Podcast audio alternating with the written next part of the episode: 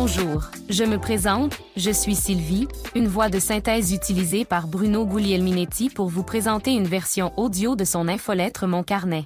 Cette semaine, Bruno partage une réflexion intitulée C'est la rentrée numérique. Pour vous faire entendre les mots de Bruno, voici mon collègue Antoine, également une voix de synthèse comme moi.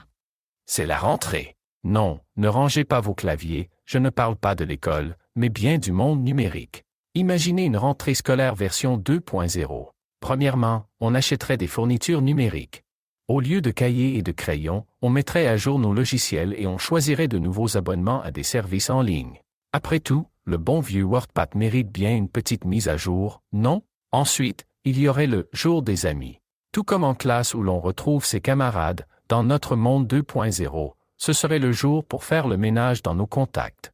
On pourrait même planifier des visites virtuelles avec des amis qu'on a négligés durant l'année. Puis, place au B2I, le bulletin d'information sur Internet. Oubliez le bulletin scolaire. Ici, votre antivirus vous donnerait une note sur la protection de vos données. À plus, félicitations, vous êtes un citoyen numérique modèle. N'oublions pas la récréation. Après tant de sérieux, un petit jeu en ligne ne fait pas de mal. Mais attention, le maître TikTok veille et la sonnerie retentira au bout de 15 minutes. Arriverait ensuite le cours d'éthique du net. Tout comme on enseigne le respect et la courtoisie à l'école, une petite leçon sur la netiquette s'imposerait. C'est le moment de revoir les règles de base, ne pas crier en majuscules, respecter l'opinion des autres et, surtout, penser avant de cliquer. Après l'éthique, un incontournable, le sport numérique. Oui, vous avez bien lu. Exit les jeux vidéo statiques, place aux applications de fitness ou aux jeux en réalité virtuelle qui vous font bouger. Après tout, le bien-être n'est pas que mental, il est aussi physique, même dans le monde numérique. Ensuite, il serait temps pour le cours de culture web. Un peu comme en histoire géo, mais ici, on revisiterait les moments marquants de l'Internet, l'apparition des premiers moteurs de recherche, la naissance des réseaux sociaux, et bien sûr, les mêmes qui ont fait l'histoire. Place maintenant au club de codage. À l'image des activités parascolaires, vous pourriez vous initier à Python ou Java. Au lieu de fabriquer un avion en papier, pourquoi ne pas créer une petite application mobile?